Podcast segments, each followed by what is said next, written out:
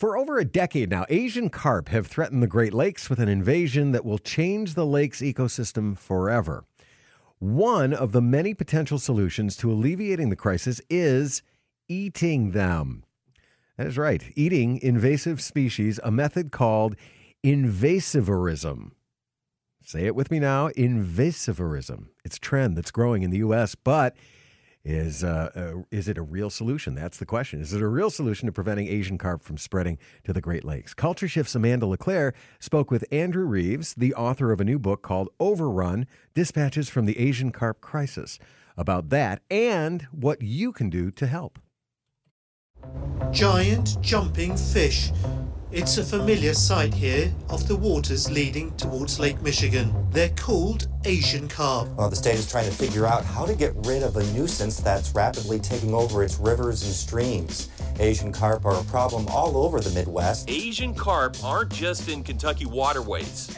They are flourishing, being netted by the thousands and thousands of pounds on each and every haul. A live Asian carp was found less than 10 miles from Lake Michigan. So it was an idea that really took off maybe around 2010 um, as people slowly came to the realization that species were moving around the planet in ways that we couldn't really possibly comprehend. And one of the things uh, is that most of the species that have moved around are eaten in their native range in a lot of cases. Not all, but in a lot of cases. And so there were a movement maybe in around 2013 to really look at some invasives that could potentially be tasty. And one of those that people started turning their attention to was Asian carp, uh, bighead, silver, and grass carp in particular.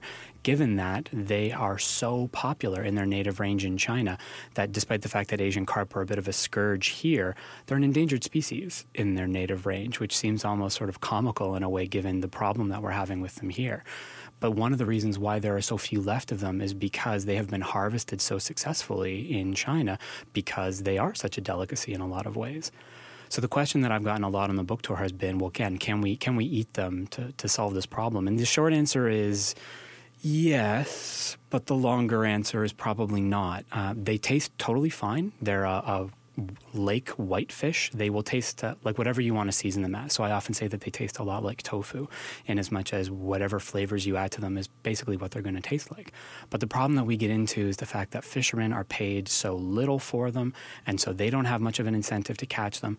America has actually outsourced an awful lot of its fish processing capacity to other countries, so we don't really have that ready made market to take a raw fish and turn it into fish sticks that you'd find in the frozen food aisle. And so people come back to this idea all the time, but the reality is, after two or three decades of trying to figure it out, the logistics just haven't worked. So we don't have the system in place to fish at the rate that would be needed to do anything significant about the Asian carp problem.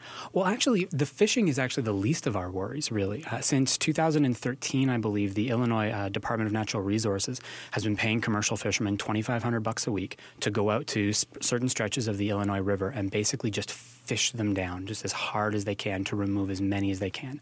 And in those five, six years, they've removed about 7 million pounds of them. And so it's actually done a tremendous job to reduce the pressure on the electric barriers in Chicago, which are one of the big things holding the fish back from reaching the Great Lakes. The issue really is what to do with those fish once they're in your boat. So all of those commercial fishermen in Illinois, the 7 million pounds that they've removed, have been turned into fertilizer so which is useful in a lot of ways but if we're talking about creating like a value added product on the other end it's sort of fallen on its face because the economics haven't really added up. Plus a lot of biologists are really worried that if you create a market for an invasive species people in parts of america where there aren't asian carp might say hey wait a minute. Mm. there's an opportunity to make some money on this and they will risk violating federal law and becoming a felon to move the fish to new places if they think they'll be able to make money on it. And so that- by creating a market we do run the risk of maybe making it worse. And that's the last thing anybody wants to do. Absolutely. yeah. Okay, so we're already in a, in a pretty delicate situation as far as the Asian carp species movement goes. What are the elements that could possibly make it even worse? One of the, the big ones is climate change. And it's such an overarching idea that it seems silly almost to think how something like Asian carp could be, be impacted and potentially made an awful lot worse by climate change.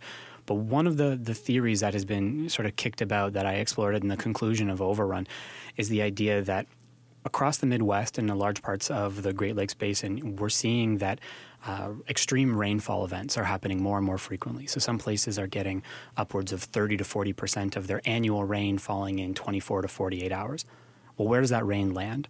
If it's landing on a major urban area like Chicago, for example, it's hitting impermeable pavement. It is then flowing into sewers that can't handle that amount of rain, combining in their combined sewer overflows with raw human sewage and getting dumped into local waterways. Or it's landing on farmers' fields.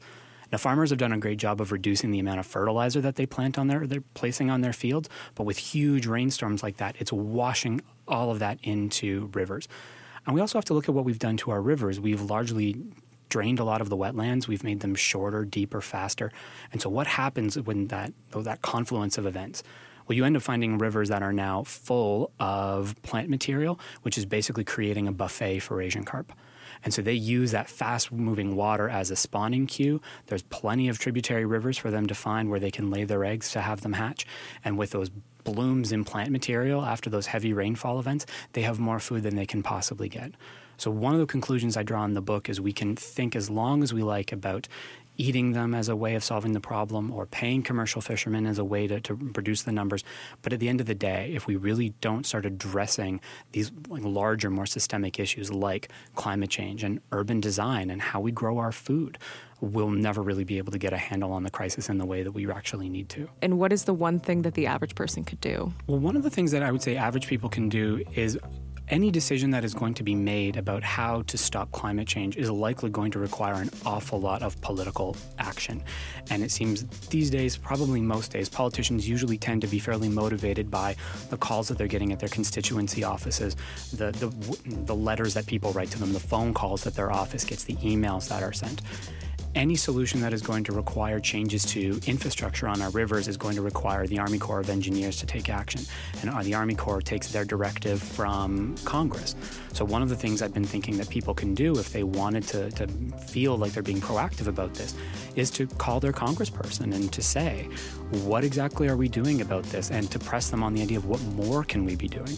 There are an awful lot of really valuable scientific solutions to this problem that we've tested in lab, but when scientists then come to the government to say, can we test this out in the field to see whether it really works? They meet an awful lot of either outright science skepticism or they meet a lot of resistance from risk averse politicians who don't want to take a chance on something and attach their name to it if it might not succeed.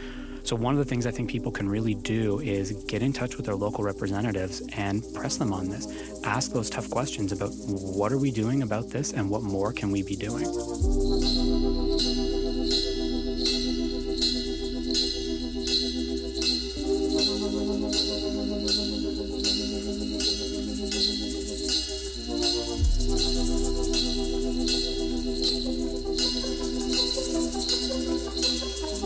That was Andrew Reeves, the author of a new book called Overrun Dispatches from the Asian Carp Crisis.